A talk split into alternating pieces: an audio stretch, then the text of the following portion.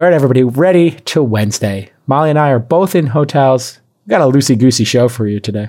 We kind of really do. It's like we just have chit chat energy. And frankly, I'm mm. loving it. We're like talking about some theories on Trump's files and doing a little personality analysis, a little Occam's razor situation, just goofing yes. off. And uh, I talk about the end of the uh, poker game that never existed at the uh, industry standard All Things D and Code conference that uh, I hosted the last edition of last night, and uh, some big poker hands with my friend Sky Dayton.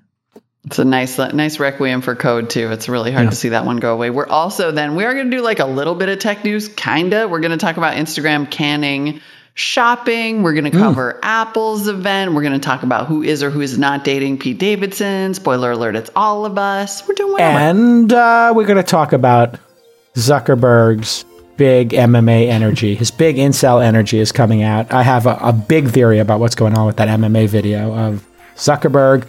And then Molly and I do a combo edition, the Blueprint Molly Wood edition. We're going to find out how Molly got her career to this amazing level, and what she's planning to do with the next 20 years to, to have even more impact in the world. It's going to be a great episode. Stick with us. This Week in Startups is brought to you by Snack Magic and Swag Magic are global gifting platforms and the most stress free and customizable ways to delight employees or customers. Get 10% cash back up to $1,000 until October 15th with code HOLIDAY and see more at snackmagic.com slash twist. Visa, are you a small business owner? Did you know that Visa's online small business hub has tools, discounts, and resources to help you run your business?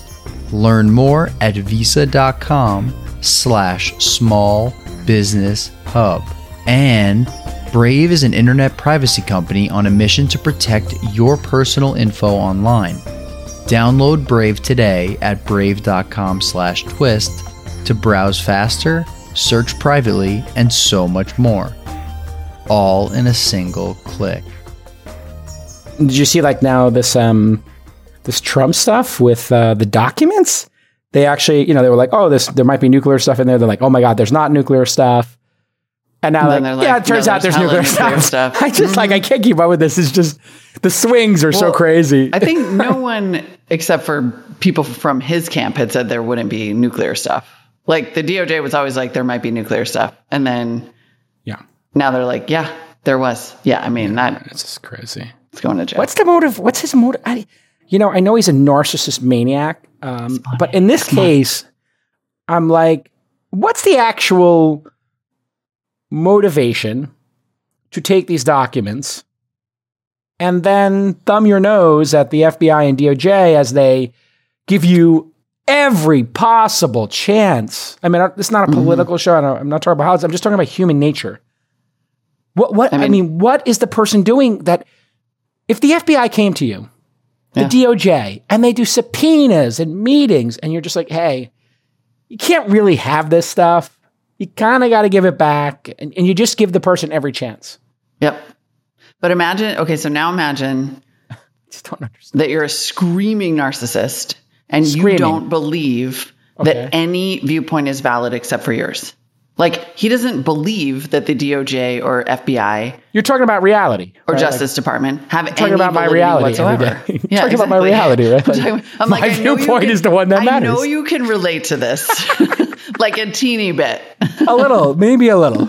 You're just like, no, this is how it should be, and I'm in charge relate. in my own mind. And so it's going to be like this. And whatever they say, I'm not going to. And then also okay. imagine that you have like a half a billion dollars in debt and are probably an actual foreign asset. And then you have all the answers you need. I mean, seriously, remember he came out of office and they were like, there are $400 million in loans coming due mm. that he can't pay. a lot of we pressure. hope he doesn't have any secrets. And yeah, I mean, I had to, it's a lot of he jumps. Has all the secrets. Like, yeah, it's, it's, that's definitely a lot of jumps. I don't know. money is money is the easiest jump of all. Well, you know, it's interesting. This does relate to venture Need capital. money, because, do crimes. Well, um, people are now saying the $2 billion venture fund that Jared put together, the nuclear secrets, I mean, people yeah, are making a lot of jumps here, but the nuclear secrets of another country are Israel's, and Saudi Arabia would be very interested in that. And so this is like jump, jump, jump, jump, jump. I mean, I like pray that that stuff's not. I've seen that stuff too, and I pray it's not true. I well, the one that makes me way more upset even than that though is the stories about how we were losing like a lot of assets. Have you seen those? Like there were stories, there were news stories in 2019 ish that were like, "Hey, the CIA is warning the United States government that we're losing a lot of assets. Like a lot of people in the field, spies, people in the field are being killed." Yeah, that's fascinating. Um, I, I, I got to be honest. I think that's good. incredibly, incredibly small chance that that's what's going on here. I, I, I pray think, that that's not what's happening, but like, I don't know. I know some people who've met with Trump, and they said like the first thing he does is, you know, like whether at, I know somebody who was at Mar-a-Lago, and I know somebody who met with him in his office, and they said it is like memorabilia central and he will be like, "Here's Mike Tyson's boxing gloves. Here's you know, right. this basketball from this good. game.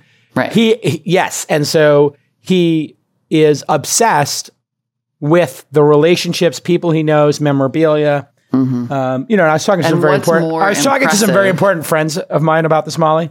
Yeah. Um, you know, and uh, these were like really important is, people. I was like, really, what is more impressive? I mean, with your scratchy voice right now, it's actually terrifying. So I'm just gonna like, it sounds so close. It sounds so close.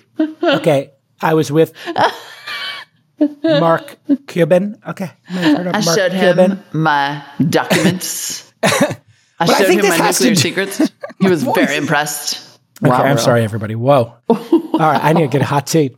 Uh, all right, so this is it. This is what I'm telling you. I think it's a memorabilia play. Beginning and end, full stop. I don't I think, think for him, selling secrets. It's probably an ego and memorabilia play, but 98%. People are sneaking in there no, I don't think any of that's happened. I think this oh, guy I is such a madman. I don't think that there was any. If you were a foreign operative, like you're okay. pretending that spies don't exist. If you're a foreign operative, like that lady who pretended to be a Rothschild, and you know that this moron is like sitting that's fair, on actually. nuclear actually. secrets because you're not going to take candy from a baby. That's a fair point. He, he must have a on ton the planet. Of, there must be a ton of spies. There are spies working at Mar-a-Lago. Yeah. Oh God, I didn't think of that. Yeah, if I was Russian, Chinese, Israeli, Mossad, KGB, whatever Secret Service. Yes. Yeah, of course so I would that's send why you don't take it out of the secret building because spies are everywhere. Yeah, that's what I would do. Yeah, I would set. I would be like, uh, uh, I would, I'd I would like, plant jackpot. somebody in the United States as a real estate developer speculator. Mm-hmm. I'd have them move to Miami. I'd have them throw some parties. I'd have them apply for membership at three golf courses, join yeah. two of them, and then I would have them do real estate deals in the hopes that eventually you would be in the former president's circle somehow because you bought two apartments in Miami for a couple of million dollars each, exactly. and that would that would just instantly ingratiate you. Yeah, yeah, that's that's Candy, a good plan. Baby. Yeah. I mean, literally, a lady pretending to be a member of the Rothschild family was photographed That's with pretty Trump great. and Lindsey Graham and Pretty she's great. a Russian agent, most likely. like, oh, what's happening in the world? Exactly. But anyway, so I so I, I like this theory. I think we have we the theory. Probably literally lost spies. Yeah. Because this idiot, for his own gratification, you're almost yeah. certainly right about that. Uh-huh. Was just yeah. like, I need mementos, and I need those mementos to be nuclear secrets. I think we figured it so out. I, I think we them. should be in the we should be in the KGB or CIA or something. Because here's the thing: sometimes the most obvious thing is the thing. So the right. most obvious thing right. is that a person obsessed with memorabilia looks at and power like, and here's you know, you know the president of France's personal life. He obviously he reportedly has those documents, and mm-hmm. here's um you know some countries you know weapon systems. Right. Now, if you were like entertaining a couple people and you're like, hey, by the way, you ever hear of the president of France? Check this out. Dude's having a really fun time. Here's some tea. And then I do think you're absolutely right that like if Twitter has spies working at it and they caught spies working at uh, Facebook, I believe, why wouldn't there be spies working at Mar-a-Lago? Like they're going to work anywhere that's in proximity to power and information. Yeah. So that is the that, first place I would put all my spies. And then if you were the FBI and the DOJ, you and the National Archive of Records or whatever it's called, you would be highly attuned to this playbook Therefore, you would take this very seriously. Therefore, mm-hmm. you would risk the claims of partisanship and targeting Trump or a former Yeah. president by another political party, yada, yada, you would actually risk that knowing that that risk is not as important as the potential reality of us Exactly. leaking things that Of are obvi- yeah. destabilizing nuclear peace. So dumb. I mean, Right. I mean, it's sort of like so it's like it's easy. Like, and we have to be able to hold these two thoughts. This is actually really valuable content. And yes, Nick, Yeah. we should totally leave it in the show because we have to have these two thoughts in our head, right? Like, Trump could be a 100% egomaniacal clown. True fact. Total right? clown, yeah. Kept probably probably kept this stuff like.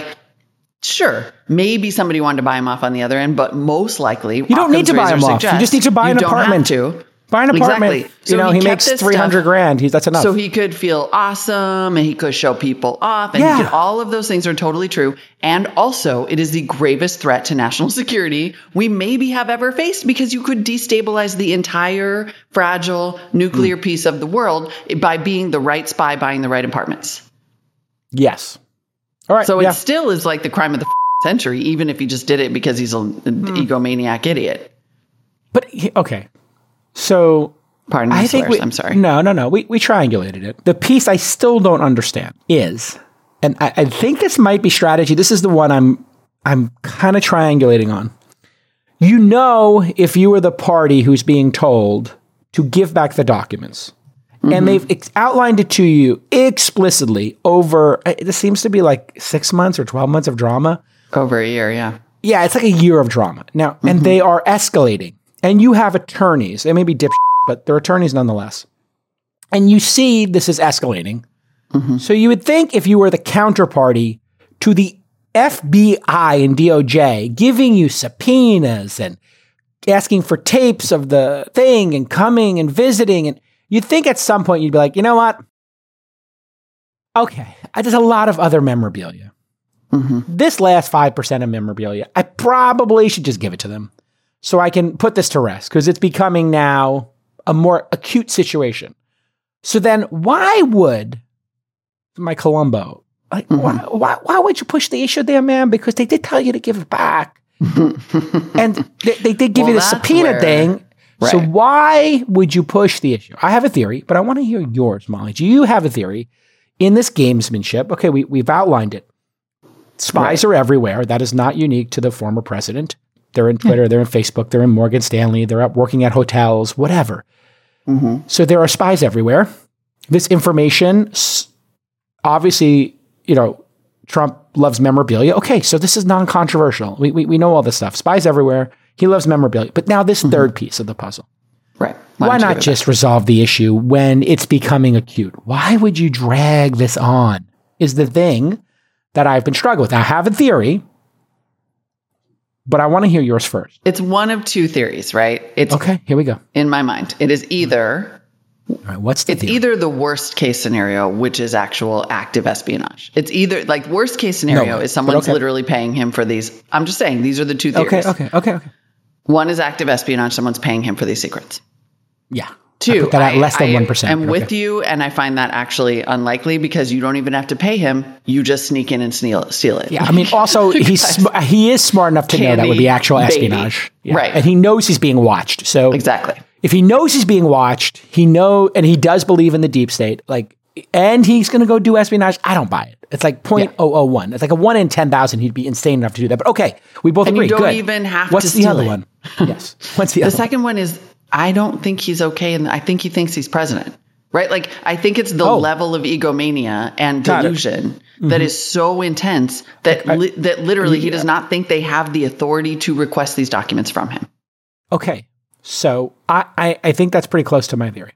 Mm-hmm. My theory is he is so addicted to attention that when he sees a situation like this come up, he thinks, every other time I've been involved in a controversy, mm-hmm. it has created more people talking about me, which Yep. has then led to good things. Yeah. So a narcissist maniac, celebrity, person addict. And and I'm not, I'm not saying this like I, I look at him as a celebrity. So, you know, there are celebrities who just keep doing crazy things that you're like, why would you do that? And it's like, why would you date that person and then break up with them three months later? I'm thinking of Kim Kardashian here, right?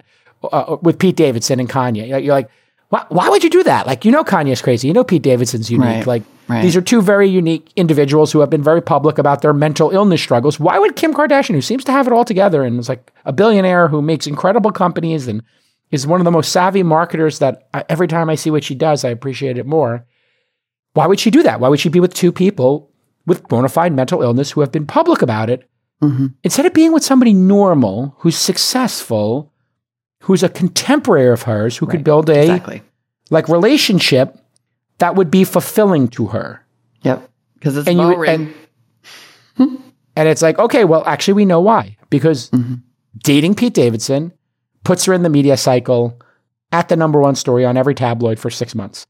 Dating, dating, marrying, and having babies with Kanye puts her at the top of the tip of the spear for in, in publicity for five years. That's the reason. I mean, it sounds super cynical, but no, she's a not, though. savant. Like that, you become a celebrity because of how you are, right? Yes. It's a deliberate. It takes intentionality. It takes a crap ton of work. yes, Like, I mean, we. It is not even uncommon for like for decades for the as long as celebrity has been around, there have been like relationships that only exist to get the other attention. anyway, it's a long way of saying You know, I have an anyway. Yes, it's for attention and delusion.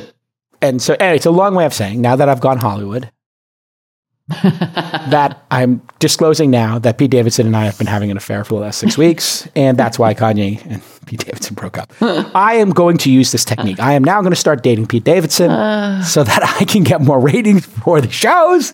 Raise more funds and I just want to God make you laugh, me. Molly. It's literally what I love to do is just make Molly laugh on the show. So I do this whole build up just to deliver that just, I was punchline. just imagining, like, are we all going to have to date Pete Davidson now? Pretty Will much, Everybody in pretty much, America Pete Da- eventually. Listen, I can't tell you what to do. you want to succeed. But I brought you here to get the ratings up. It Yeah. has succeeded in the first six months, and I've been thinking about it. And I think Pete Davidson, shout out. Uh, Molly is, you know, I'm not saying she's available. I'm not saying she's not available, but saying. you know, she could be your Kim oh. 2.0. Call me Pete. time for you to beat the holiday rush with Snack Magic and their new partner in crime, Swag Magic. Yes, Snack Magic and Swag Magic are a global gifting platform that I have used and loved. It's stress free and it's a customizable way for you to delight your employees and your customers. All you need is the recipient's email. You don't need their address. What happens with Snack Magic is you take your 100 customers you love, you take the 100 consultants you love and that you want to show customer love for or partner love for. And what do you do? You email them. And then they get a little link that they click on and they can see thousands of curated snacks, drinks, office supplies, and now branded swag options. How annoying is it when somebody sends you swag that you don't like? You throw it right in the garbage. Whether you want to delight one person or 1,000, you can do it in the same amount of time. Boom. You just put the email addresses into Snack Magic and they do all the work. You can get 10% cash back on up to $1,000 until October 15th with the code HOLIDAY. Holiday. It would be so nice. Just see more at snackmagic.com slash twist, snackmagic.com slash twist, and use the promo code, like Madonna says, holiday. All right. So anyway, welcome to the show, everybody. Welcome to the actual show. We are going to talk actual about show. startup stuff. Well, so, of course, we're talking about tech and startups, but I just, you know. Anyway, uh, you are in San Francisco. Is it tonight you have your big talk? Tonight, yeah, I got my big I'm so talk at the. Commonwealth Club tonight. Thank you. People can still You get made tickets it or not? Happen. People I did? can still get tickets, How as far as I know. I don't know. I don't know the capacity situation, but I would imagine they can All right. So type in still Mollywood get tickets Commonwealth because everybody in tech is at code anyway. So That's true. Yeah. So it might be a little light there. Yeah. wah wah. Wah, wah. So I am, yeah. And so anybody t- type Commonwealth Club, type Mollywood, do it on Twitter, do it wherever. Uh, maybe we'll I put it in the show about notes. it, yeah. Oh, tweet Maybe about I'll great. put- So f- yeah, Mollywood. Anyway, moving on. Anyway, I so that's happening, in- and you're in LA. We're having an all hotel show today for those who are not watching on video. I am in the very plush, very beautiful uh, Waldorf Astoria, uh, which in uh, Beverly Hills is an amazing hotel. Ooh, God, I like being rich. You're like, I Um, love it. He's like, the idea of spending a thousand dollars a night on a hotel to me was like insane. Yeah, Like I always topped out at like 300 and like 400. I would get very anxious. And then at some point I was like, it's, I only stay in hotels 10 times a year. It's not going to make a difference in my life if I spend 500 or 1000 so i just decided to like maybe let loose a little bit once in a while i still mostly stay at where do i have my most points i think it's at the i have the Starwood program that's now mm-hmm. the bonvoy so yes. I have 2 million Bonvoy points. So I mostly stay at like Marriott's oh and St. Regis and whatever because I have these 2 million points and I don't pay for it. But I, I treated myself to this. So anyway. Good for you. Is it, I mean, like, is it that different? I wonder.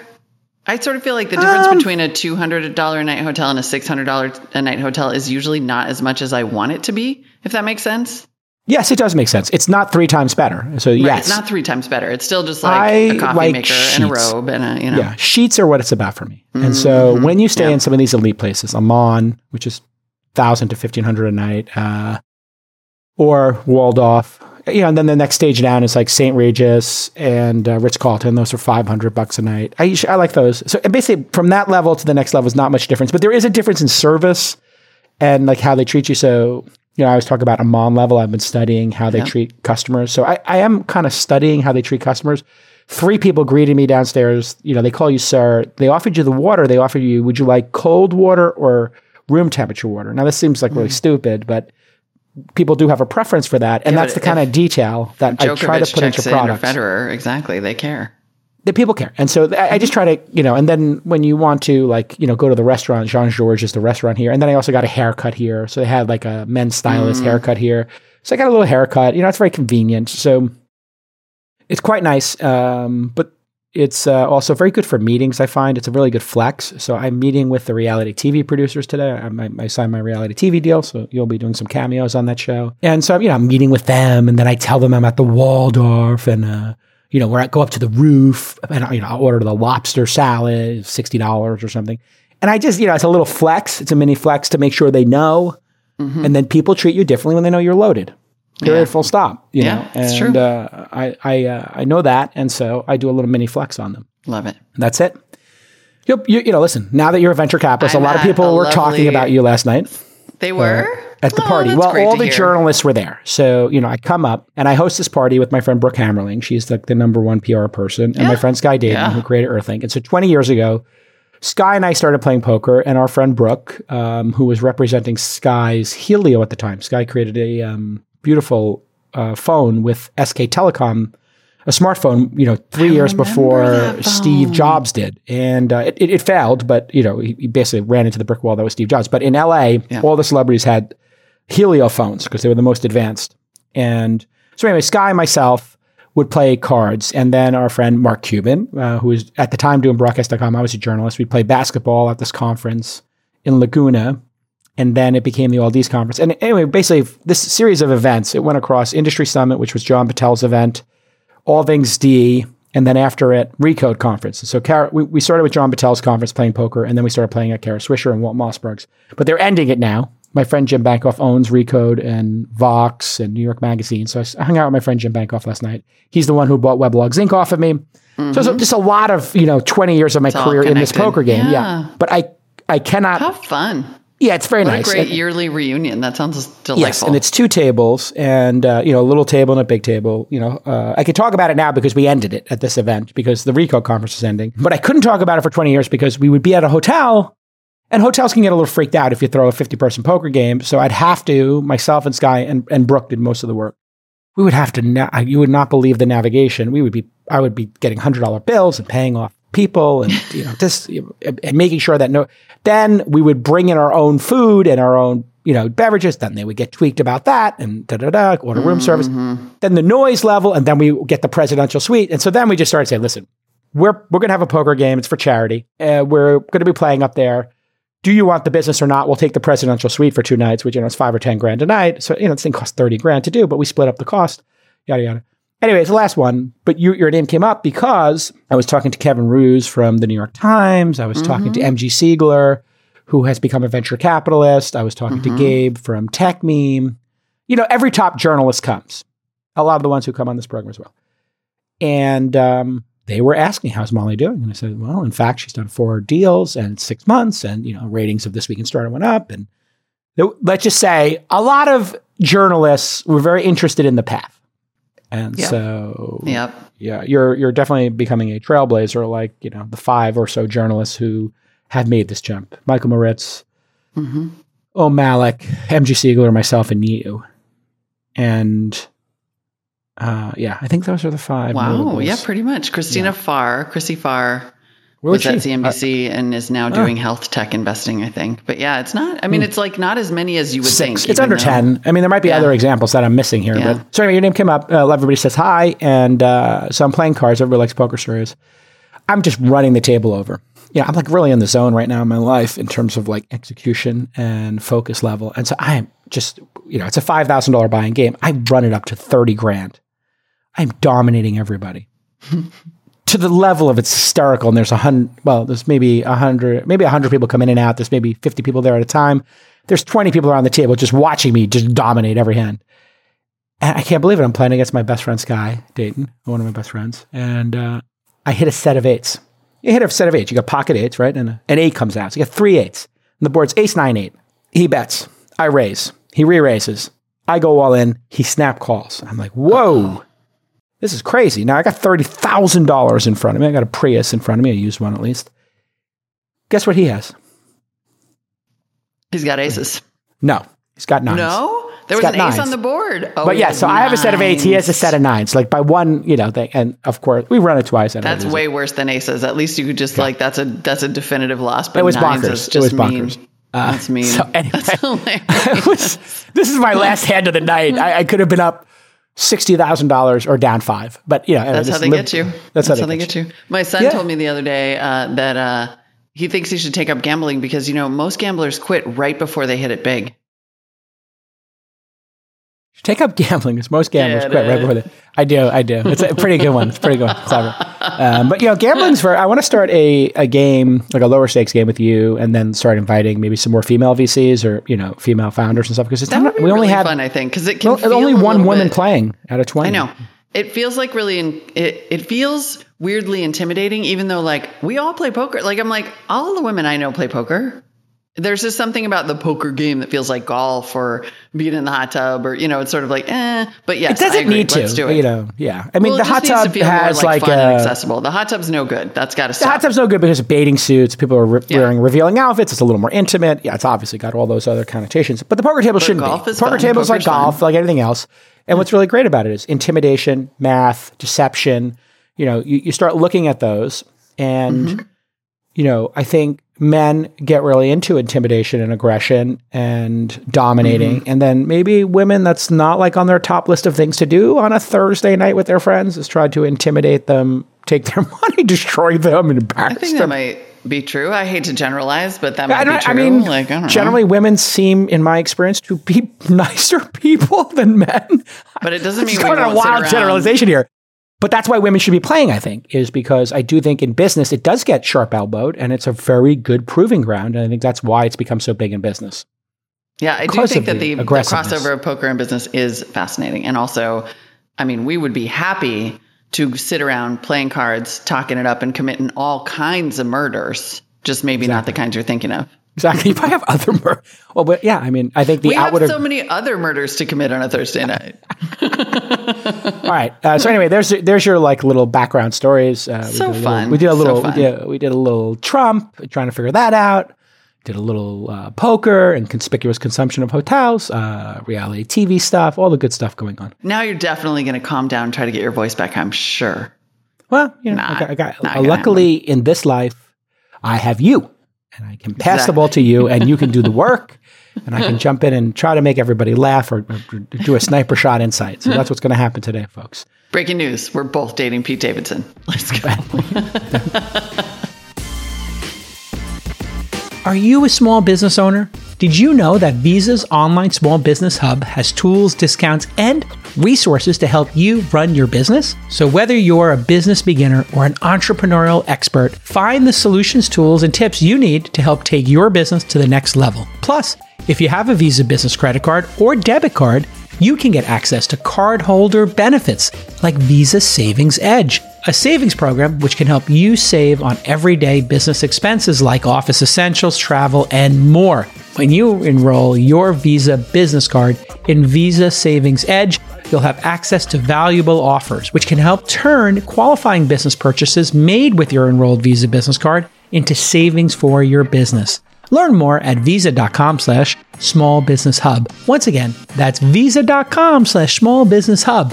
Visa, a network working for everyone. I mean, I do. I'm going to have to do something with this reality TV stuff to get some attention. I don't know. Like, I don't want to get a DUI or do something stupid like that. What No, could I come on. do that would be like marginally hilarious and get on me on TMZ? I don't know. I have to look at somebody. Can somebody just deconstruct TMZ? Like, what do I have TMZ, to do? exactly. What, uh, what, what is that? Reverse engineer? Can somebody reverse engineer TMZ? You need to be spotted on a yacht with Adam Neumann. Like that Perfect. would be right. Like Perfect. that's- yes. Yeah. I, you know what I do? I just have. That's what I have to do. I have to hang out with a couple of my high profile f- friends and get seen at something. I should have done this at Burning Man. I should have leaked Oh. photos of myself at Burning Man. Yes, you really should. I'm have. an idiot. Wait, I can still do that. Mm-hmm. Yeah, it's not too late. Do you have them on your phone? Yeah, but I. Yeah, but it looks like I had two bottles of Vubligo. Me looking drunk on the playa. Right. Maybe you, because since this is a PR play, like go ahead and stage it. Stage it Stage so that it. it looks the best for you. You know. Oh, you know what I should have done? Authority that he's having I people act- over on his yacht lately. Like I just talked to. I have was an actual way to do this. I was dancing. It's quite embarrassing. I was dancing, and for some reason, some person or group of people decided that quite literally, like right behind me at four o'clock, five o'clock on the dial. So if I'm looking straight ahead, that's 12, like five o'clock, like back right. A group of people decides they're going to put all their backpacks and, you know, fur coats in a pile. So I'm grooving, I'm dancing, and literally the next thing I'm looking at the ceiling because I, you know, I'm dancing and I literally trip over a pile. I landed a pile of bags and jackets, like costume outfits and costume. out- Five people like, oh my god, J Cal, You know, and I'm like, I'm okay, I'm okay, folks. I'm laying in fur, and five people pick me up. Are you okay? I'm like, yeah. They're like, what happened? I'm like, I guess, you know, when you're kids and somebody will. We used to do this when we were kids. We would somebody would go stand behind somebody and put their hands and get on down on all fours, and then we push them so they fall over the back of somebody Yeah. because we were bad kids. yeah. It was basically like that. Now, if I had that on video, people would look, J Cal, is that a good leak or somebody says bad leak, right? Is- Is it a bad leak No, as in it's, a good, leak? No, it's a good it's- leak. Come on. It's a good All leak. Look at J attention- Cal falling. He's, he's, you know, yeah, All attention is good attention, that's what I got to do. even the kind that is espionage or whatever. Back to the to loop back- all the way back to the beginning. I think that's the thing. I think that's what it is. is. Like it's just Trump says I I need attention. This gets me attention, and now I take over the news cycle. I think he literally premeditated because people were like DeSantis, DeSantis, DeSantis. David Sacks I don't know loves. DeSantis, hates Trump. He wants DeSantis, and I think Trump's like, how do I level up DeSantis in the news? I could see him thinking, "How do I show that I have more power than him?" Yes. I don't Okay. think again because I think he's a baby man on the inside. I think it's mostly pudding up here at this Okay. point. That it's not premeditated, but it is probably like I have more power than him. Look at All the right. nukes, you know. Anyway, Now let's do the news. now let's do the news. And now I literally was like, "This is the show. We're just." I need like, a. Molly's news theme show. song. Can somebody make me a drop that's a Molly's news? Like breaking Molly's news. news. It's Molly's news. Time for the news with Molly Wood. Time for the news with Mollywood. What's going to happen with my shopping? Okay, go. Um, this is actually interesting, and I'm curious to see how it's going to play out. We saw this uh, low key story in the information, a scoop Mm-hmm. Always from the good. information, Sylvia Varnham O'Regan. Instagram evidently is going to start scaling back its shopping features because, you know, at some point, especially right during the pandemic, uh, Instagram had gone hard on shopping. You could check out with Instagram. They were just going to try to make it more easy to buy stuff. And let me tell you, like, everybody I know can't stop buying things from Instagram ads. So it makes sense that they were like, how can we get in here and get a piece of it? However, evidently that piece did not turn out to produce as much revenue, one assumes, as they expected because this was top priority, according to this story, for the past two years for Huh. Mark Zuckerberg specifically to turn Facebook and Instagram apps into shopping destinations because of Apple's privacy changes causing so much lost revenue from ad tracking. wow. However, apparently they're just going to change that. Instagram is evidently planning to scale back the shopping features to focus on killing TikTok, basically. Got Short it. form video content because they've lost so many eyeballs Makes sense. to TikTok. They're like, forget about the shopping, even though that's probably good revenue, and just get the balls, the eyeballs back on the service They definitely need the balls back uh, at, at Instagram. They are on every level. hemorrhaging. Oh, well, I, you know, speaking of thirst traps and trying to get child. attention, did you see Zuckerberg doing the MMA stuff? No. Okay, there's a video of Zuck doing MMA fighting two weeks after he was on Joe Rogan, who obviously is the you know the voice of MMA. And so I started thinking about this. I was like, you know what happened? I think Zuck saw like Chamath with the shirt off picture, and then he was mm-hmm. like, I'm not getting enough attention. And he saw Bezos with his shirt off, you know, and then there's like this Peter Attia guy who like Tim Ferriss is his doctor, and all these guys are doing testosterone. I think I, I, I don't know who, mm-hmm. but this is becoming a thing: human growth hormone, testosterone. Because you know I'm of that age where men around me are discussing, you know, shooting themselves full of testosterone and feeling like they're 30 years old again. I think Zuckerberg realizes he's irrelevant. Uh, people don't like him, and so he said, "You know what I'm going to do? I'm going to go MMA fighter. I'm going to get." a diesel body. I'm going to take my shirt off. He didn't take his shirt off yet, but I think that's coming in three months. And, uh, you know, he saw Chamath get like all this attention. He got a little jelly. He saw Bezos. He got a little more jelly. And he said, I'm going to start getting some attention for myself as a super CEO. I'm going to get all the simps and the incels on Joe Rogan. And I'm going to try to capture that group of people to make myself likable. And you know what? I think it worked. What? It did not. I did? Uh, amongst that Wait, group Nick's of people. Nick's going to pull it up. I missed this. amongst that group of people, it's worked. And so. The picture. The Oh, it's a video. Oh, oh, okay. Oh, he's boxing. okay, but look Uh-huh. at the video. This is a steady cam shot. Yeah. No, no. Look at the not- blur. look, you see that? There's like, Nick. Oh, yeah. Nick, there's, there's, oh, I don't bring producer Nick on too often, but I need producer Nick to, to vouch here. What is this shot on? Is oh, this, on is a red camera? hell. Is this shot on a red camera? How long did it take to? Because look at this. There's another shot. Cut to another shot. I think there's about eight shots in here in 90 There are seconds. multiple angles. Yeah, look at this. This guy's on the ground shooting, and I think you And- see the guy shooting in the mirror. And I bet you if we pause on that, Nick, if you can, if you could figure out how to pause on the shot of the guy in the oh. mirror, Oh, My I don't, I didn't, I haven't done this yet, but I need a full investigation here. I need to know what camera this was shot on. Is it over the shoulder shot? Look at that's look at these cuts, Nick. You now he's lifting him up, throwing him down. is our new. Look at this. He got the Also, neck thing going. I just want to point out that Zuckerberg is kicking all the ass here too. Like it's it's it's You know, this guy is this guy's taking all the heat, and this guy could knock. Zuck out in one shot. right, but he's like going slow and pulling his punches. But Zuck does look for the first time here legitimately athletic and badass, as opposed to kind of hilariously androidy and pathetic. Look like at that. Okay, look at that roundhouse kick there. By the way, getting a roundhouse kick above your you know shoulder um, that that's that's not inconsequential, um, and it looks like it does have a little power on it.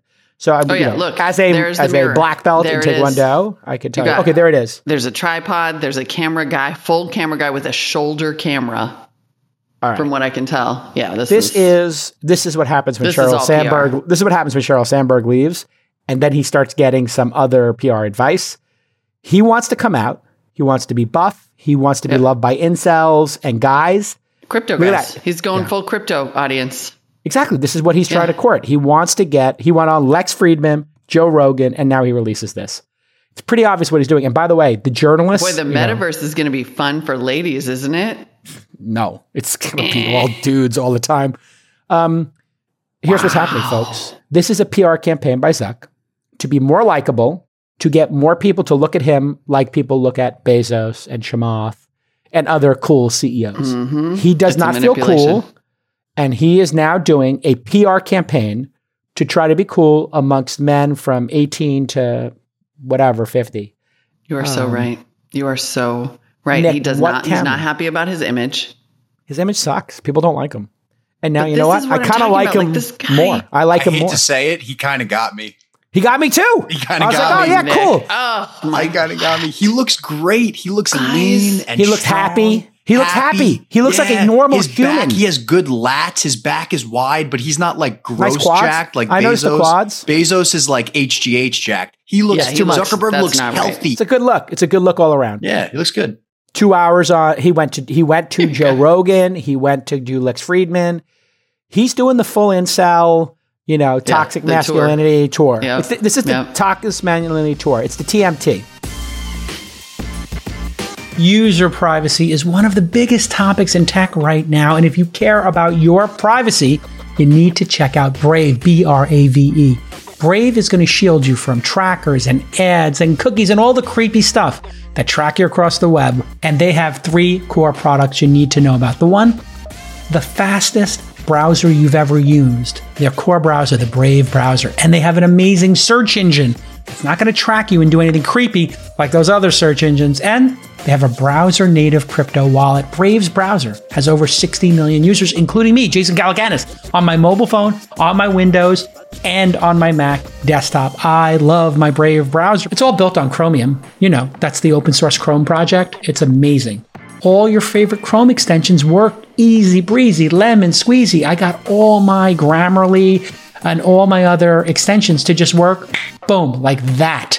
And they don't bog you down with all those slow ads crashing your computer. You can import your bookmarks, you can import your passwords, and all your settings from Chrome or any other browser with one click. I did this on all my machines. Brave Search is a truly private and independent search engine. The Brave browser, second to none. So download Brave today at brave.com slash twist, brave.com slash twist to browse faster, search privately, and so much more, all in a single click. Please use our URL so they know we sent you. Brave.com slash twist. If I'm retargeting it to be incels. slightly less inflammatory, which I don't, to be clear, because this is going to make the metaverse absolute hell for anyone who comes in who is not, you know, a 15 MMA to fighter? 35 year old guy Not on who HGH? wants to be a wannabe MMA fire, fighter, right? Like this is this is the same. This is the exact same crypto tour or pl- PR playbook as whatever you would do for crypto. Like it's only a matter of time before the um, metaverse buys a stadium and you start seeing metaverse ads in every sporting event. Which I'll is tell you where this is make leading. it hell for anybody else who wants to be You there. want to know where this is leading? Uh, there'll be an announcement within 24 months that he's Mm-hmm. separating from his wife and he's going to be dating a celebrity in 36 months. I'm guaranteeing it. Guaranteeing he has figured it out. He's he's unloved. He doesn't Yeah. have like a core fan base.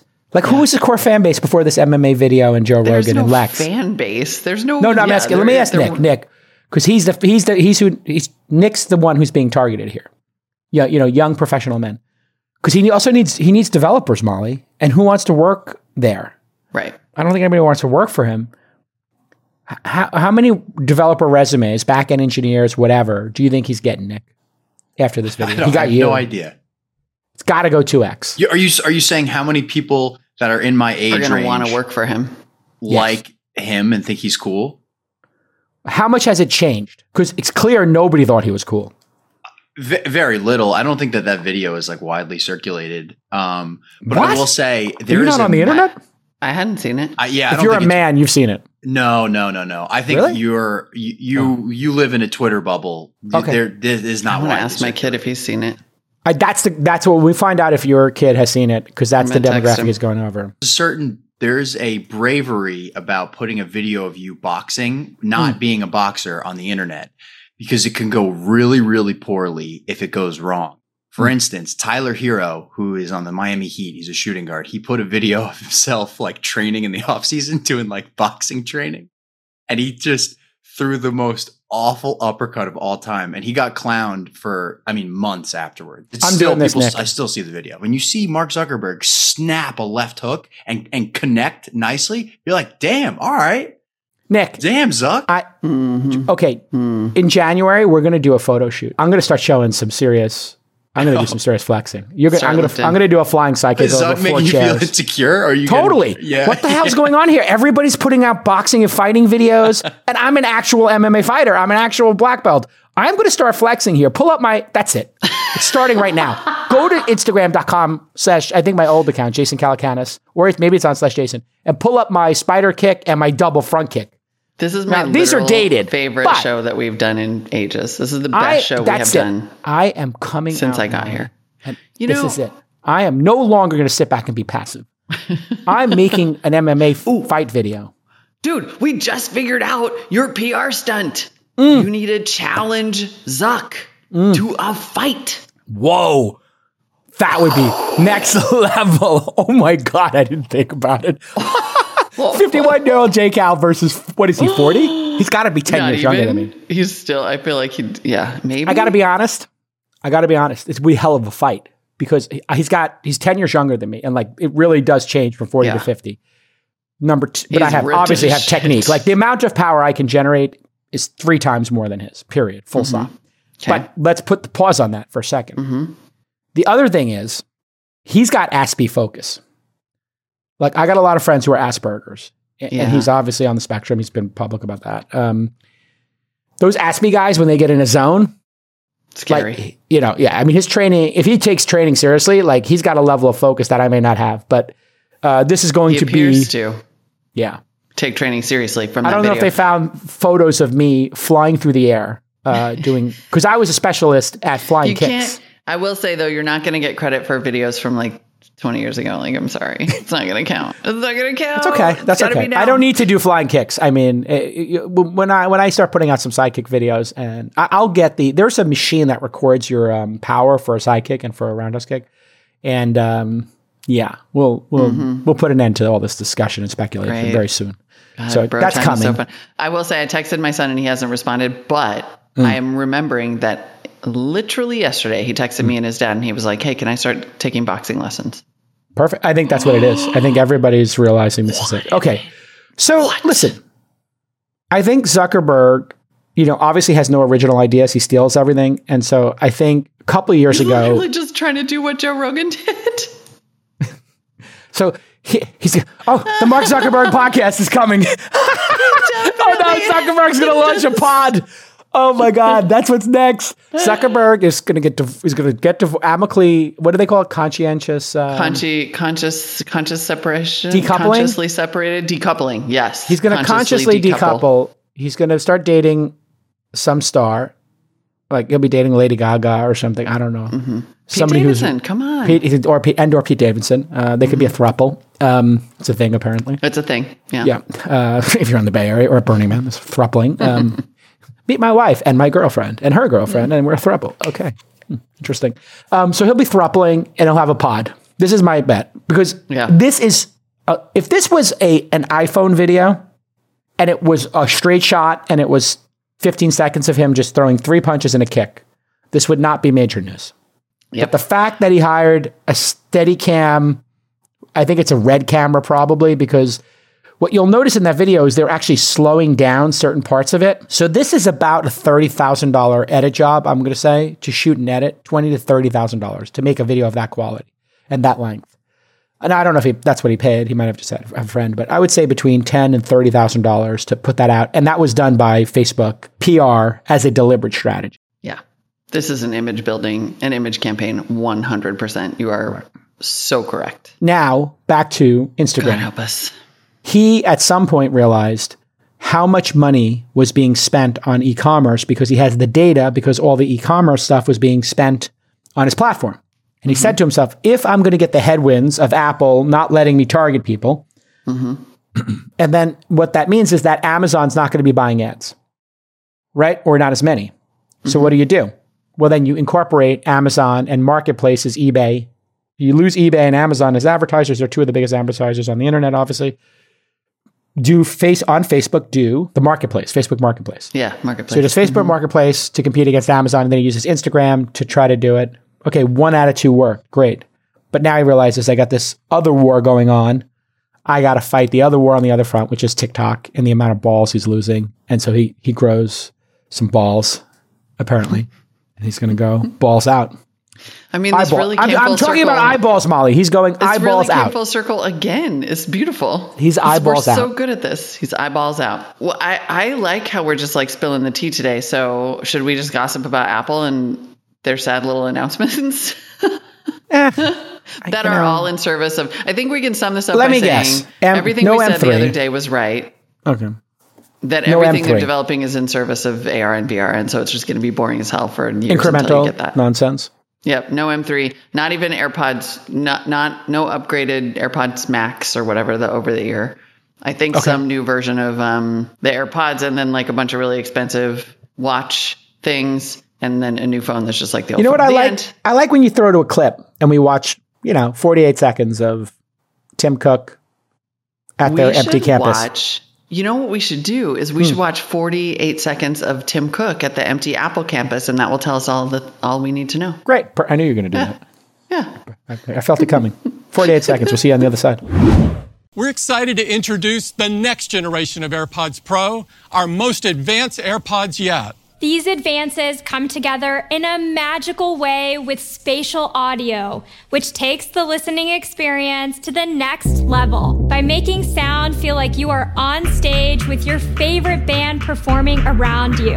With iOS 16, you can use the TrueDepth camera on iPhone to create a personal profile for spatial audio. Another feature our users love is active noise cancellation. Now, you will have up to six hours of listening time from a single charge, which is a 33% increase over the original AirPods Pro. And with the charging case, you will have up to 30 hours of total listening time. I want the I mean, bionic it's eyes kinda and the like bionic ears. Blade eh? like, Runner-ish. These kind of hurts after a while. Like, just give me the implants. I'm ready. Put it in, my, yeah, just cut my ear I'm ready out for and the put implants. an Apple ear. Can you imagine you had an Apple ear in? And then they start mm-hmm. playing ads to you. You're sleeping and they're doing subliminal ads. They really Where are the anti ads? But Apple is now doing subliminal messages to you. You're and that right there is pretty much pretty much all you need to know about the Apple uh, event today is that it was none of that. No AR, no VR, no implants, just more phones and headphones. Just Oh more my god! Here's a good idea. Here's a good idea. Is there a video crew out there? Uh, please leave all this in the show, by the way. Um, is there a video crew out there who could make parody Apple announcement for us? And Molly and I, I'll play Tim Cook. Molly will play one of these VPs. One of the rando ladies that they pull up because they don't have Yeah, any one of ladies in the- the C-suite. Yeah, Yeah, one of the Mm-hmm. marginalized women who nobody knows seriously. who they are. I'll be the I'll be the token. That's fine. You could be the Mm-hmm. token, and they'll be like VP of tokenism. Like, did you notice that they know? Do they when they have women? Do they actually give their titles, and their the titles have anything to do with power and driving stuff at Apple, or are they? I mean, it doesn't. Even if they do all of that, yeah. there are no women in the Apple C-suite. How Full could a woke and I don't company? think there have been That's not true. decades. Really? There are no women in positions of okay, this. That's pretty telling, actually. I, if I were to make a guess, I have not looked at their leadership page in ten years. I'm going to guess right now that they will have some tokenism. Oh, I'm so wrong. One. There's one. Okay, no, but hold on. I'm not looking at the page. I promise you. I'm going to guess that the one token woman on the leadership team Yep. is in the job function of either, and this is going to get meta, they're either in comms, PR, marketing, or actual diversity. So actually, okay, I found two. Like they're not going to be in charge of a product or technology. One, Deirdre O'Brien is the senior vice president of retail and people. Okay, people, exactly. Like it's a soft title. It's a soft title. Nailed it. Got it. Katherine Adams is senior vice president and general counsel. Again, So nothing to do with technology. Right, exactly. She's their head So lawyer. the two women do have no impact on product. and then if you go To down to page two, Okay, next level. below the fold, Was that two No. of 10 on the leadership or two of seven? I'm just four, eight, twelve. Two of two 12. of 12. So less than the- about 18%. on the like front, you know, the top page. Then you Got get you scroll down a little Smaller bit. You've got photos? Lisa Jackson, who I've talked to, who's vice president of environment policy and social initiatives. Oh, does that have anything to do with product technology or any of the products that delight customers in- at Apple? No. Great. Three for three here. Uh, three for three in Exactly. They're vice president of worldwide comms. four of four. Is a woman. Four of four. Okay. And no then impact on you product. have this kind of vague, which might be a huge deal, but I'm not really sure. Vice president and managing director of Greater China. no. No. That that has to do with supply chain. That's just business operations, Business right? operations. Although So- under Tim Cook, business operations is that's. I'm not saying not. I'm not saying any of these positions are not important. What I'm trying to make a point here is even the So- most woke of 18 Of 18. women. Out okay, of but that, okay, 18 out of five, and fine. I, I don't know that that number is disastrous. It- obviously, you'd like to see it be higher, yeah, yeah, but let's just say let's just assume that's not a disastrous number yeah. compared to their contemporaries. What I want to point out is people of color, both Right. of whom are women. None of the men are, are. It's all the men are white. here's the thing: Yeah, if you this is the point. not good.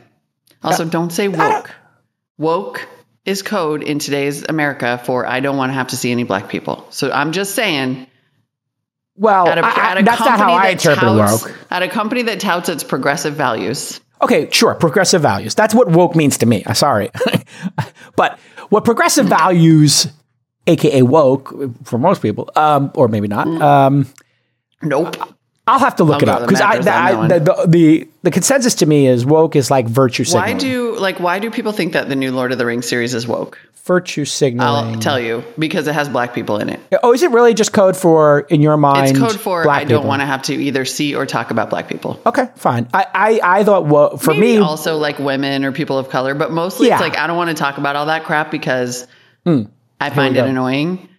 I thought woke was virtue signaling. So anyway, let's put it aside here. Well, I'll, I'll- meditate on it. I, I always take your. We'll I, always- I always take your ins. No, I, I- You're closer to the the the definition of woke probably than I am because I'm a moderate, and then I have friends who are on the right. You have no friends on the right. I'm a moderate. I'm between these two groups. Over here, I've, I'm holding the line with my right wing friends, and then over here, I have my left friends, and I'm just sitting here in the middle, my little independent self. Here's the thing of those five positions, I, the point I'm making is Apple has given, has obviously put a lot of work into this, and the president is an openly gay man. This is massive progress in the world. And they have, you know, a lot of diversity on that page. Fantastic. And I'm sure inside the organization they put absolutely a ton of money into an effort into diversity and inclusion. Mm-hmm. You would agree? Maybe more than any company. They put more time and effort into it. Apple? Yeah. Of, of tech companies. Do you think they put more like, of tech? maybe of Facebook, five, Google, let's say? Microsoft.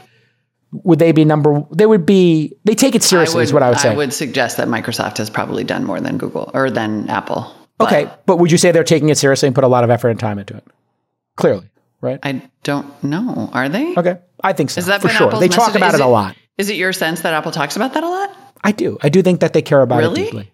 Yeah, like anytime there is anything that has to do with diversity inclusion, they seem to be talking about it and involved in it. You know, uh, Pride Month, any anything that has to do with diversity inclusion, I feel like they are talking about it and involved in it. That's what I think. I, but I'm not even really bashing Apple. That just isn't my perception of them. okay, Yeah. the the point I'd like to make is when you look at these pages, I think people are trying to make the pages look better. And the classic playbook that I see, Mm-hmm. and I'm not, I, am not even making too much of a judgment on this because these are obviously very important roles in a company. Like general counsel is a super important role. Being in charge of China at Apple is really important. Big deal. Yeah. But I encourage people when they look at these to just think how much of this has to do with the core business, you know, in terms of the impact on touching the, the customers, right? And I think what we just proved here, I guessed that the majority of the titles would not be this person's in charge of chips, this person's in charge of the app store, this person's in charge of what, you know, uh, Hardware software, technologies, software hardware, engineering, services, machine learning, iCloud. AI. Yeah. Mhm. not one. not one. Not one. So still work to be done is what I would say. And I, you know. I'm sure they're aware of it, and I actually think they probably have great intent. So there you have it, folks. I don't want to make this like an, uh, you know too much of a thing, but I do think that that's typically what I see. And in VC, we see it a lot too. So if you do this at a VC firm, who's meeting with founders, who's joining the board, who's writing the check, eh. and then who's doing PR, who's doing accounting, who's doing back end ops, who's doing human resources, women. Yep. And they're like, oh, well, we just put a woman in that spot. We get our little checkbox, and um, we don't have to let them near the actual business. Pretty much. I don't mean to be cynical, but no, that's 100% it. And we all know it. And the more we say it, the better. It's great. yeah, I mean, I just listen. Let's I, be honest, you know? I'm sure they're working on it.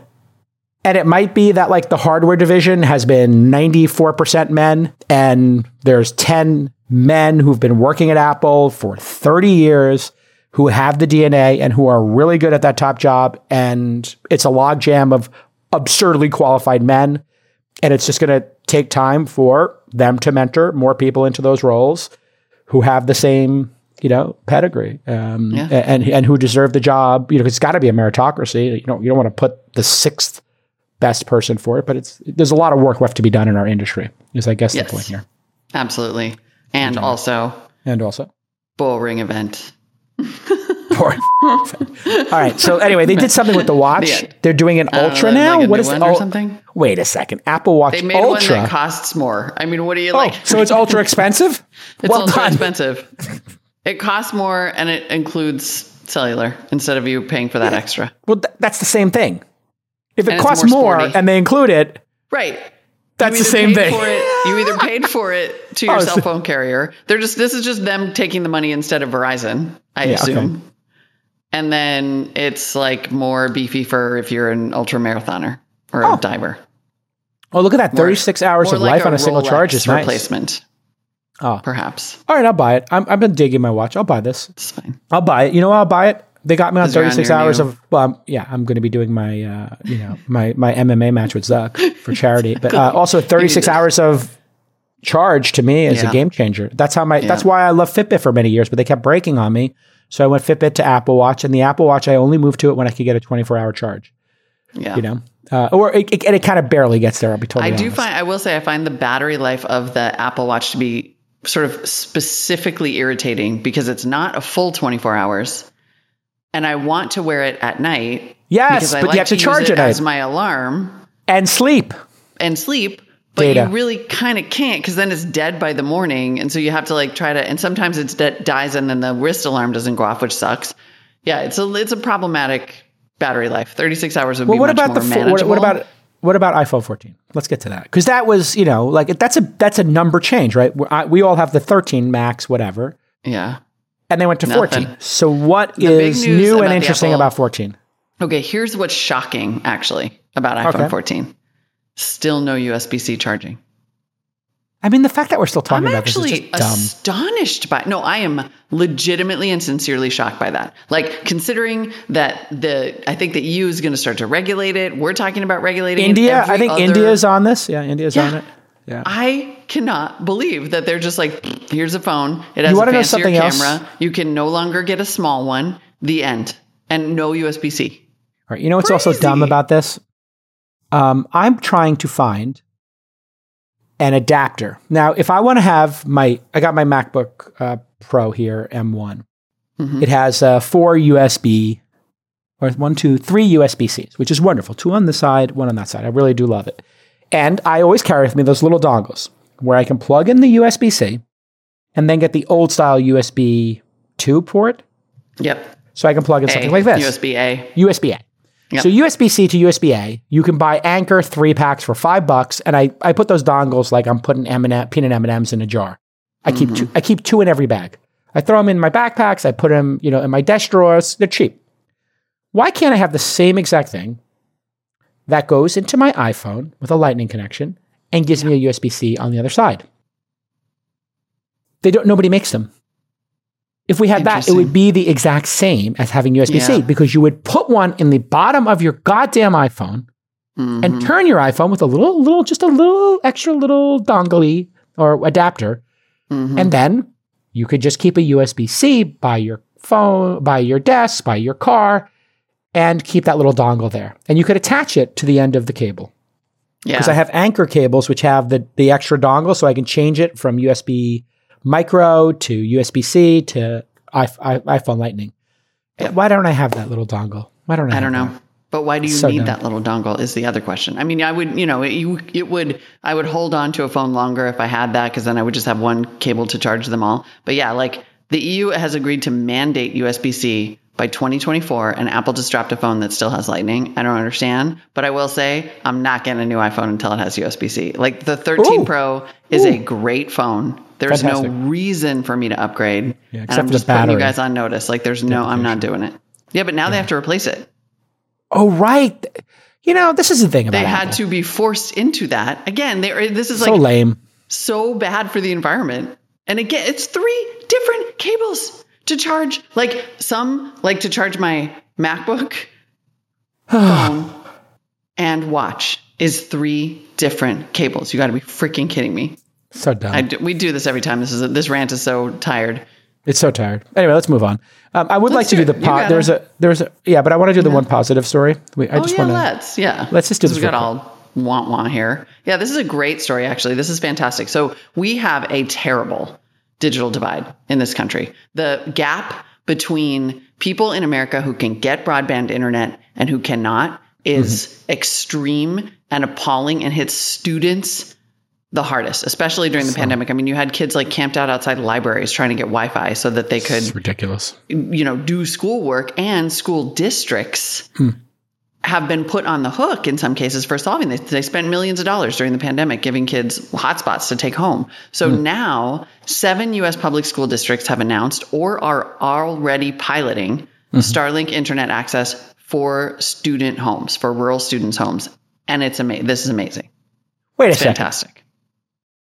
So this is not for the school's internet. They're saying we're going to pay for our students to have internet at home. 400 households with 700 students are using Starlink under a $1.2 million grant from COVID 19 yeah. school relief money.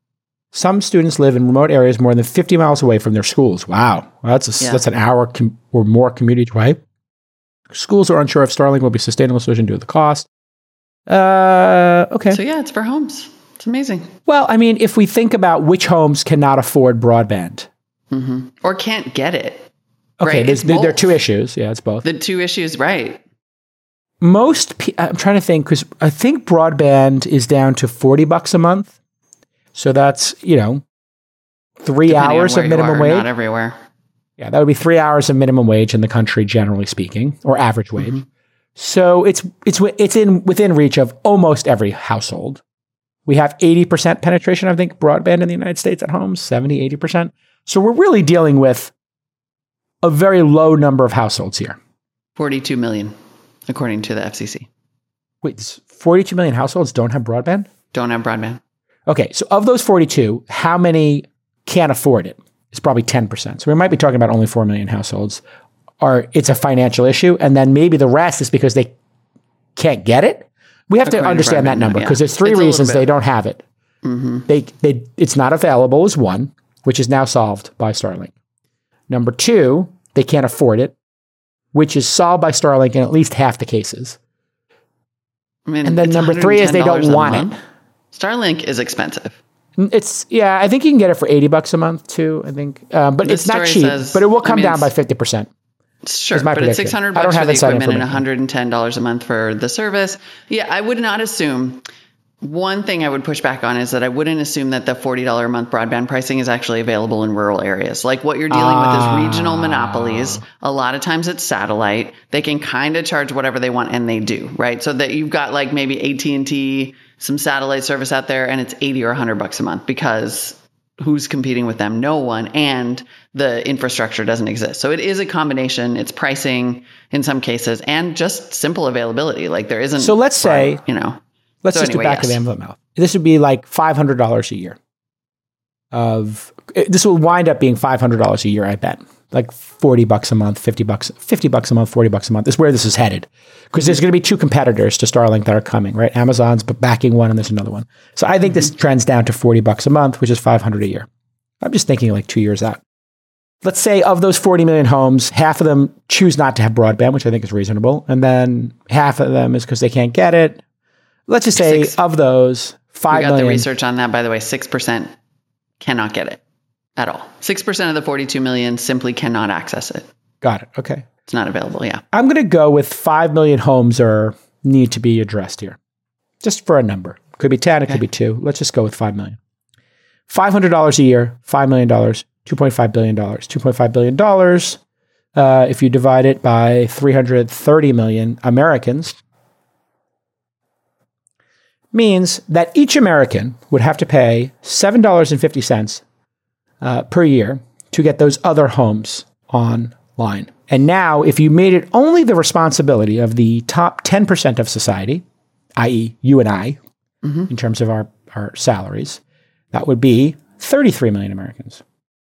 If 33 million Americans, I'm talking about me, you, Molly, and anybody else who is hearing my voice who makes over six figures a year in household income, mm-hmm. top 10%, right? Or maybe mm-hmm. a little bit more than that in a household income. It would cost us all but $75 in extra tax a year to take the bottom of society in terms of need, the most needy, to get those 5 million households online. And each household will have three people in it. So you're talking about, you know, the bottom 5% is 15% Um, in, I'm just talking about in terms of income. Uh, you know, I'm not I'm not making a judgment on anybody's character, but Mm-hmm, uh, the lowest income, I guess, would be the nicest way to say it. I'm trying to be uh, sensitive. Right. So if the top ten percent want to take care of the lowest five percent in terms of income, it costs us but seventy five dollars a year. Molly, may I ask you a question? Hmm?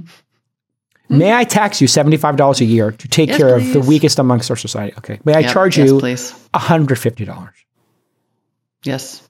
100%. Three yes. three hundred dollars. Can I charge you three hundred dollars a year, a dollar a day, for you to help these other people? Yeah, for sure. Okay. So anyway, what are we talking about here? Pay for it. Just pay for it. Just Well- pay for it. Charge the top ten percent of society seventy five dollars a year. I'm sorry for cursing, and just give these people broadband because they can't be part of society without being part of broadband. I It's just an love, easy, easy, easy, easy thing for us to do as a society. There's nothing controversial here. Just do it. I love your socialist outlook here. I can't wait Anyway, to tell you. I can't wait to tell you about the two hundred billion dollars that we taxpayers gave um, all of these telco providers to build out their infrastructure, and they, They how they did it. didn't. They didn't do it. Well, this is why private markets are so, so this important in competition. COVID. Yes, boom. Like now, Starlink exists. Suck it, AT and T. You have no more excuses. AT and T. Take a long, hard look in the mirror. You're horrible humans. Uh, Horrible. you horrible human beings. And uh, shout out to my guy uh, for you know this is going to be a big part of his legacy. I think like a really bright, awesome part of his legacy. Um, and I'm really excited for him and for all these people who can't get access to the internet because let's face it, if you have access to the internet, you're gonna you're gonna do really well. You're gonna do mm-hmm. really well, you know, and, mm-hmm. and everything's gonna go your way. Literally, you can learn anything you want. Like I'm, I'm gonna try anything, but I'd say nine out of 10 skills that are important in the world, you can just go on YouTube and learn. I, I mean, I really would like to hear somebody tell me 10 skills that you can't go on YouTube and get to 50, 60, 70% provision, uh, you know, We proficiency live in the Matrix. We live in the Matrix. You can jack in like freaking Neo in the Matrix, Yep. and you can learn whatever you need to learn. Just it. do it. I mean, as a society, listen, I'm not a socialist. Uh, I am a pragmatist. What I will tell you is, as a pragmatist, if this $75 investment for the top 10% of society means that there'll be more people to work at my company, more people um, who don't Right. make bad decisions in their life because they feel helpless and not part of society, and then they do something that's not constructive for anybody. Um, You know, like More uh, founders, more more entrepreneurs, founders, more entrepreneurs, like, more let's go. developers, more just people contributing to society, and also a happier society. And so, for me to be able to drop seventy-five bucks, uh, which let's be honest is what I'm going to drop on the stupid lobster salad today when I'm meeting with the reality TV producers to go full circle because I want to impress them to make sure they understand that I'm going to order the most expensive salad so that they have respect for me because they only respect people who have money and that's how society works and I'm just gaming society. I'm going to spend 75 bucks on a salad, you know, with the tip and everything. I, I, I don't care. Like, just please pay for this. Get it done. Okay, everybody, that's it for the news. Next up, Molly's going to join me for the Blueprint episode nine. I know. I'm so honored. Hey, everybody, welcome back to the Blueprint. This is part nine of our 10 part quick hit mini series. We're trying to do things in 10, 15 minutes or less that help you dramatically. And when I say dramatically, I mean like they just alter the course of your life. We've done eight of these, they've gone really well. I've gotten incredible feedback on these, and I thought I would bring my partner in crime, my sister, my Molly Wood, to talk about being delusional and setting absurd goals inside an organization and for yourself. Uh, welcome to the Blueprint for the first time, Molly Wood. I'm so excited. The blueprint is my favorite. Well, you know, listen, you have become extraordinarily successful. And I think it's something that people should also hear about. You went from, uh, you know, a small town and uh, wound up at CNET, the New York Times, NPR, public radio, whatever, marketplace. I'm not sure which part of public radio that was part of, but these are like three of the top names. In fact, the three top names, probably in technology and reporting, uh, that there are. This is like as high, as big as it gets. And then uh, you became a venture capitalist, which six or seven journalists have ever done in history. Michael Moritz, myself, Om Malik, M.G. Siegler. It's a short list. So you know this better than anybody. Poor guy. He's choking. Jason's like, No, I mean you do know it better than anybody. um, So how you. did you appreciate how, how did you manifest it? Because let's face it, also you were a um, I, I'm not sure if you're aware of this. You were also a woman in tech um, uh, during an era when there were very few. and, and the women in tech in the 90s into the 2000s were in relegated to positions of PR and marketing, mm-hmm. and very rarely even reporting because hey, that was serious guy stuff. Um, but you could certainly do PR. How did you have the chutzpah, uh, and what was it like to sort of break into that? Mm-hmm. Well, I mean, this is perfect, actually, I think, because the thing we want to talk about today is this idea of sort of magical thinking, of not being held back by logistics or of using logistics in your favor. And so, I mean, the, the simplest answer in the first place is a series of happy accidents.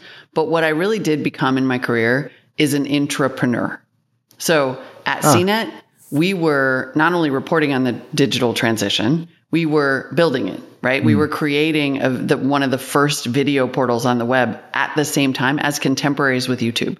We were creating podcasting. We were developing CRMs that we would, you know, content uh, management systems that were CMSs that we would then sell to other publishing companies. I uh, wrote a business plan for a 30 minute broadcast quality web show that we then used to get a video on demand deal with Microsoft. So there was a lot of sort of internal building that was predicated on the idea that I would have a crazy idea, but that it could get done. Mm. And that if somebody was like, that's a crazy idea, I would be like, that's not the point. The point is, how can we do it? Now, when you were hired, mm-hmm. they hired you to be talent, if I'm correct. And I would like to understand when you decided, okay, you know, here I am being the on air talent. Did they allow you, encourage you, or dissuade you from writing the business plan, from researching the technology that's out there and saying, hey, this is the direction we should go in, both as talent and as a woman in tech? Mm-hmm. Because both well, of those things I would think would be headwinds. At, at CNET, time. actually, I was totally just a little grunt reporter who was who was spotted and developed into talent. And then I was encouraged to come up with show ideas and write a business plan for the show. And so it all it all depends on where you are and and how willing they are to engage in that type of magical thinking. For example CNET was like let's go.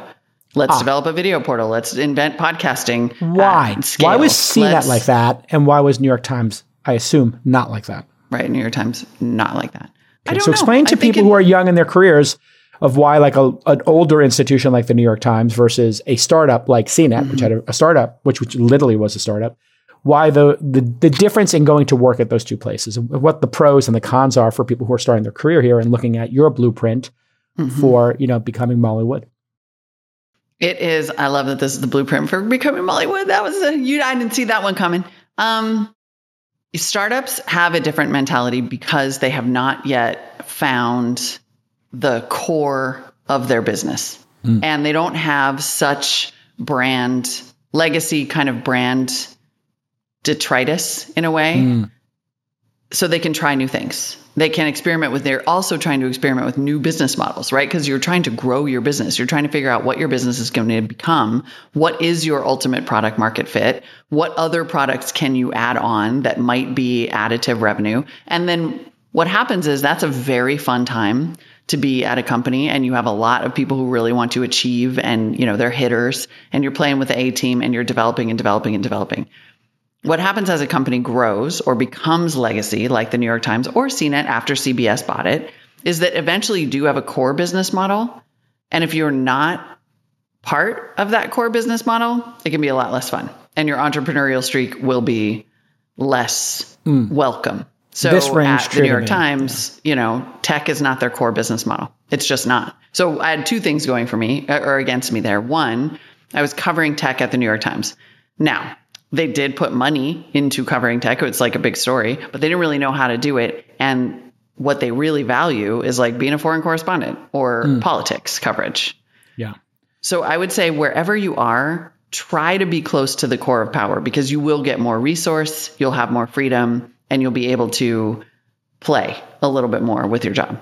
So there are there are in fact organizations that are encouraging innovation, play, new ideas, new mm-hmm. projects, mm-hmm. and then there are ones who are concerned about damaging the core products that they've spent a century or two building and refining. The New York mm-hmm. Times has something to lose, their reputation, you know the the quality of the expectation of when somebody comes to a New York Times thing that it has it hits a certain standard. CNET, mm-hmm.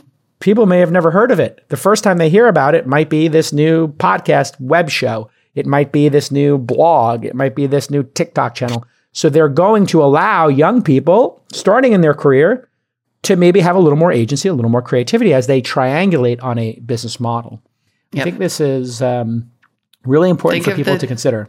The stage, the age, and the brand of your company matters a lot. When companies are building and they're trying to establish themselves, you will have some more freedom. Or when you get to Marketplace, which is American public media, no one knows the difference between them and NPR, but they're both big national public radio brands and kind of frenemies. You have an aging business model and a need for innovation. And then you can have some fun too. Then you can really be the entrepreneur. You can come up with, I like to call them the moonshots. Like, you know, I was like, hey guys, let's do a deeply reported four year ongoing series about climate tech and then cap it off with a eight episode narrative podcast about lithium and battery technology. And they'll be like, this is that sounds important. awesome. You go to CNET, this is the blueprint for becoming Molly Wood. You go to CNET, they give you a lot of freedom. There's nothing to lose. You go to New York Times, you get massive credibility. Yeah. Then you go to you know uh, uh, Marketplace, NPR, and they're having their lunch eaten by podcasts and other competitors. So now they're like, you know what? We do need to innovate. We do need a little of that pixie dust. We do need to try new things. And you pick a category that is underreported and that is going to be important in the world. So you found uh, a topic that you could connect yourself to and you could skate to where the puck is going, as Wayne Gretzky would say of why he was such a good hockey player. He wasn't skating to where the puck was, he was thinking about where it's going. Now, if you mm-hmm. go a little bit to where the puck's going, there may not be anybody there. You may get there and it's kind of lonely. And so this is a little bit of uh, a skill to pick something and be a little risk taking, maybe unpack a little bit of how you identify that as something that not only were you passionate about, which is important, but mm-hmm. that was important to the world. I think that is so that's a really good observation and it's 100% true and it was true at the time that we were that I was, you know, identifying tech topics like I think considering the tech press, I was relatively early to be I have a video from 2009 that says is Facebook evil. Like I skated a little bit to the like hey guys, maybe tech isn't as great as we all think it is. Yeah. There could be uh, downside here, yeah could be a little bit of a downside. Um, at the New York Times and certainly at Marketplace, I worked really hard to reframe tech as the biggest business story in the world mm. as these companies were starting to become the biggest businesses in the world. Yeah. And to say, I know you think that tech is a topic, but tech the tech beat, what I saw is that the tech beat was becoming the electricity beat. Mm. Like what, what is there to cover about tech? Tech is it is yes. all. It's it is every, there is nothing that is not a tech part of that. Life. so it's impacting every ex- aspect of life. There is nothing that is not being impacted. And now the reward for getting there early yep. Um, is something I think we need to discuss. So when you're picking like this new project to do, and you're picking a new topic, and you're trying to manifest it, you go into it, I assume, with, well, obviously this is going to be important. And part of my job is to get people over here to join us, right? We're, we're all over here where the puck is. Y'all are back there talking about, you know, websites we really kind of need to talk about temperature, batteries, solar, you know, EVs, and everything else that, that's happening there. It, it, it's kind of fun to get there early. It's like the and have people arrive. Mm-hmm. Speak to the credit you get when you do hit that because you could make a mistake. You say, "Hey, listen, I." You could be in the same time period in 2009. You could have said, "Listen, I think this, you know, VR thing is going to change everything." And you could have went over there and nobody shows up for your party, which is basically yeah. what's happening with VR, right? Like you're sitting there like waiting for people. Now, listen, it might when Apple shows up with their headset and AR shows up, maybe that party is going to be kicking. But a lot of people I know started making investments or building companies, and they thought, well, VR's here. I'm talking about before Oculus was even owned by Facebook Meta. Facebook. Mm-hmm. It used to be an independent company that did a Kickstarter, and like people thought this is it in 2005 to 2010, and it, it wasn't yeah. it. So maybe talk about the benefits of actually when you do hit it. it. it. just could be 10 years. Like you're skating to where the puck's going. And by the way, like, yeah, it's, it's still moving. He's, you still got to go a little further down the ice. So let's talk about that of getting it right. Like the, what is the, what, what have you seen as the reward for having gotten climate right?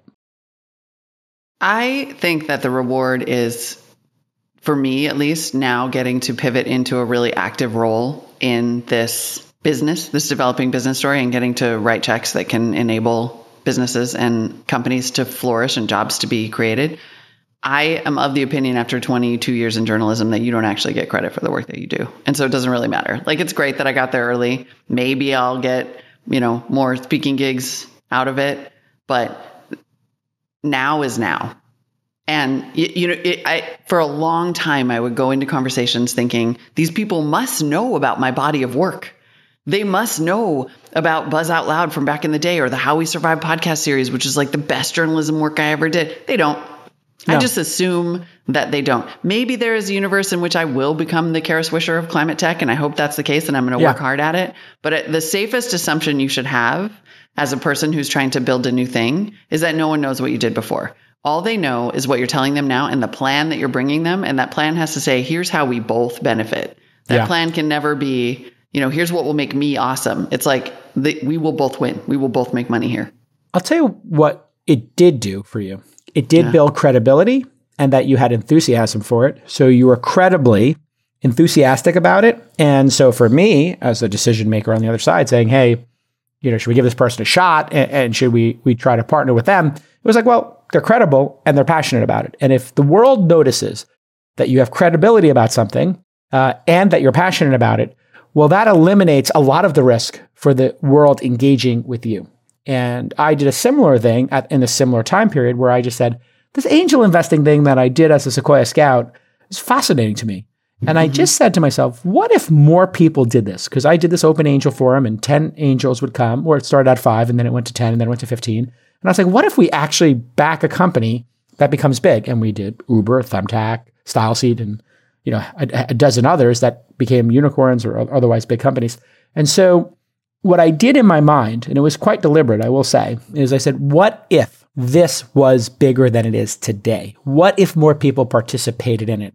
And I mm-hmm. said to myself, I wonder if someday I can have a thousand people in my angel syndicate because there's 150 people in it. And I had gone from five to 10 to 15 people coming live. And I had moved Open Angel to five or six cities. We're doing it in Boulder, New York, Boston, DC, LA, and San Francisco. And I put people in charge of each one. Chris Sacca was famously running San Francisco with Kevin Rose. And my friend Brian Alvey was running New York when he lived there. And then all of a sudden I had six or seven cities with 10 or 15 people and it got to 100. I had a, the emails of 100 angel investors. And I just thought to myself, what if I added a zero? What if that happened? And yeah. what if we hit an actual deal that became a unicorn? And holy cow, both of those things happened. But then what I didn't realize was I didn't actually hit a zero. I actually hit two zeros. Mm-hmm. And in the case of Uber, three zeros. Because listen, we went from 100 angels to 1,000, and now we have over 10,000 angels on the syndicate. Uber went from a billion to 10, and you know, kind of trajectory is probably 100 billion. And so one of the things people I think underestimate is scale. Yeah. Things can scale yeah. to levels you don't anticipate. So this little podcast on climate, you know, five part series, four part series, whatever it is, and it's seen, you know, a million people listen to it. Well, then here you are This Week in Startups. Okay, now we got, you know, whatever, six months of these 30 episodes of you interviewing climate people. Okay, it will be, we'll add a zero to that and it'll be 300. Uh, and then maybe there'll be, you know, uh, how many people are in the climate syndicate now? Two or three hundred? Yeah. Okay, it'll be two or three thousand. Three thousand, yeah. Exactly, and then it might be thirty thousand. It's a snowball. And, yes, and you you really have to take a moment to just envision that and be delusional for a second. Yeah. And I, I, I did that inside of our company a, a, couple of times, and I said, well, what if this week in startups was every day? You know, like it's once a week, but what if it eventually got to twice a week? You know, we have hundred episodes a year. And then here we are doing six episodes a week. And so I encourage people to take whatever they think the scale of something is and then just 10x it or add a zero or 100x it and just think what it would do at that level. And what is now happening with our syndicate is, you know, we, we could do 100 million deployed a year. And then actually, if you look at it, well, maybe if we had three or four times the number of people here, it could be a billion dollars deployed a year.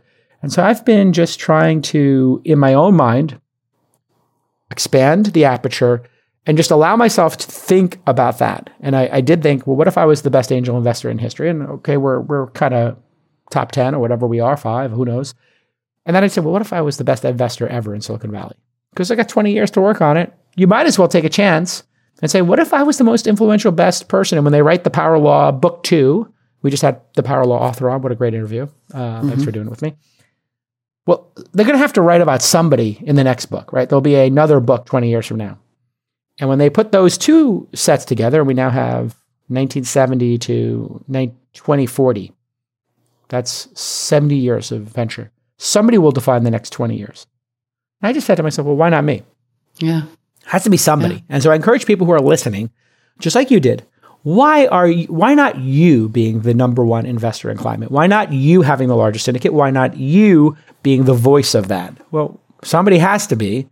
And if you shoot for the number one and you shoot for that and you try to manifest it, well, at least you have a target. And if you shoot for the, you know, if you, if you shoot for the stars and you get the moon, it's a pretty good deal. So I think that's the, the subject here of the blueprint. And um, any further thoughts on this delusional manifestation uh, and, and really trying to create create new things in the world and skating to where the puck's going?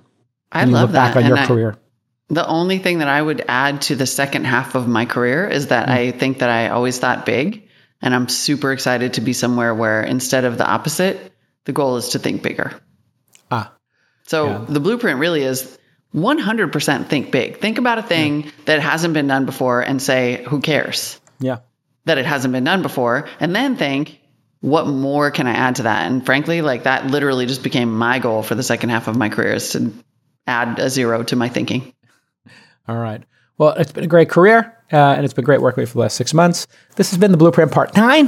Uh, if you have a topic, an idea for the, the 10th as we wrap this up, uh, this has been the, the Molly edition of the Blueprint, and just thinking about how Molly made it happen. Uh, and I, it's really interesting. I think like we, we might look back on this episode 10, 20 years from now, you and I, and get a, a, real kick out of it to see. I think so. You know, you know, somebody, somebody, put, somebody put a timer, like you know, on Twitter they say, "Remind me of this." At remind me of this in ten years. Can somebody do that on YouTube? Is there like a function on YouTube where you just email this to us every 10 years? We'll be 80 years old. Like, oh, look at that video. We actually predicted it. Molly saved know? the world. She created that new fusion. She she seeded that fusion uh, thing that with the desal that created all those delicious synthetic fish that we eat now. right? I mean, there's possible. No Why reason. not? There is no reason that can't happen. None. Somebody's got to do it. All right. And so ah, get inspired, people. Stamp. Yeah. Get inspired out Let's there and, and, try to make something big in the world and challenge yourself. All right, we'll see you next time. Bye bye. Bye bye. All right, everybody. That was a great show. We, we, we kind of went all over the place, Molly. We did. I, we I got big we got hotel energy. I love it. I actually love it. Sometimes we're just having some fun. I, I, I, am sleep deprived. I need to get a little more sleep. You're sleep deprived. I'm sleep deprived. We're ca- trying to catch up, baby. Uh, to the audience, we're trying to catch up. We might get there by the end of the week. We might actually be sleep deficit neutral. So tune in tomorrow and find out. Yeah. Yeah. maybe we'll be a mess. I'm going to want a room service during the show tomorrow. Bye. Bye. Bye bye.